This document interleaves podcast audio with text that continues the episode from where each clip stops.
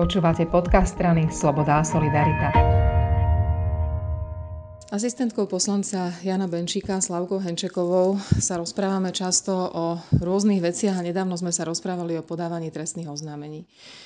A to boli trestné oznámenia na ľudí, ktorí vstúpili do súkromia poslancov a znepríjemňovali im život. Slavka, vy ste ale teraz napísali iné trestné oznámenie a myslím si, že ešte ste sa ním dostali o poschodie vyššie.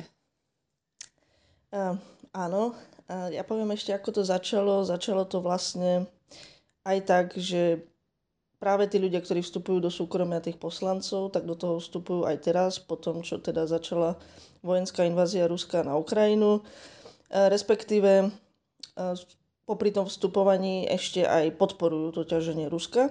A ja som rozmýšľala, akým spôsobom písať treba trestné oznámenie na nich.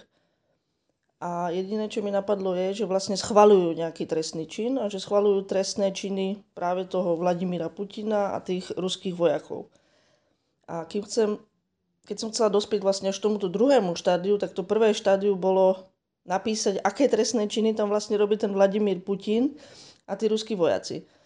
A z toho potom vzniklo to trestné oznámenie, o ktorom hovoríte a je to teda trestné oznámenie na Vladimíra Putina a na ďalších neznámych e, páchateľov v súvislosti práve s tou vojenskou agresiou Ruska na Ukrajinu. Je to malé Slovensko, vy ste jedna asistentka. Má to zmysel, uh, takáto aktivita? Uh, teraz je otázka, že aký zmysel. Um, v trestnom zákonníku našom máme pardon, trestnom zákone máme trestné činy proti mieru, proti ľudskosti, rôzne iné trestné činy, ktoré tam podľa mňa nemáme zo srandy, ale máme ich tam preto, pretože sme sa niekedy v našej histórii ako krajina dohodli, že toto sú tak dôležité veci, ktoré majú byť stíhané vlastne v rámci celej spoločnosti. A myslím si, že práve niektoré z týchto trestných činov v súčasnosti páchajú Rusy, a keď už tam teda tie trestné činy máme, tak prečo nepísať trestné oznámenia na tých ľudí, ktorí tieto trestné činy páchajú? Vy ste sa o tom vyjadrili, že každý robí, čo vie, každý pomáha ako vie, vy pomáhate aj inak a je toto jedna z ciest, ako sa vyrovnať s celou tou mimoriadnou situáciou, ktorú sme si ani nemysleli, že budeme žiť?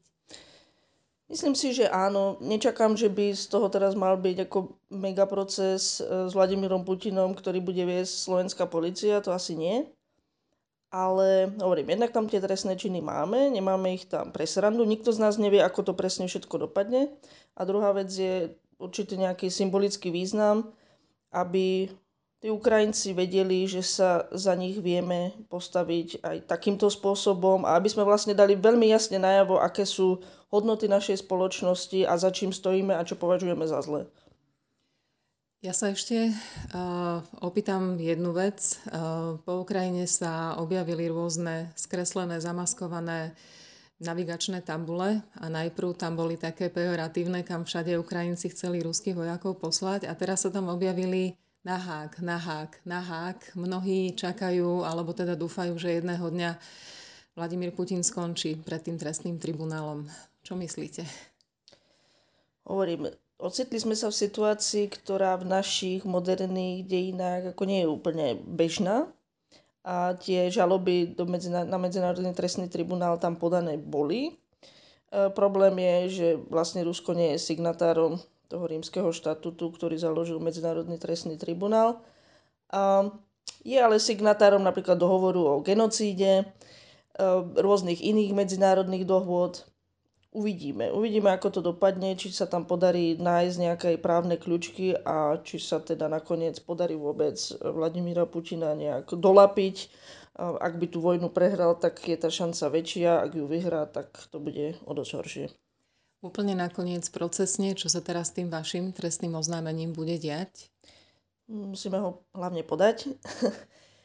čo urobíme teda čo najskôr a, a uvidíme, ako za, na to zareaguje prokuratúra. My to ideme teda podávať na Národnú kriminálnu agentúru, pretože tam namietame okrem iného aj zločin teroristického útoku, kde je teda príslušný špecializovaný trestný súd. Tak uvidíme. Ďakujem veľmi pekne. Ďakujem pekne.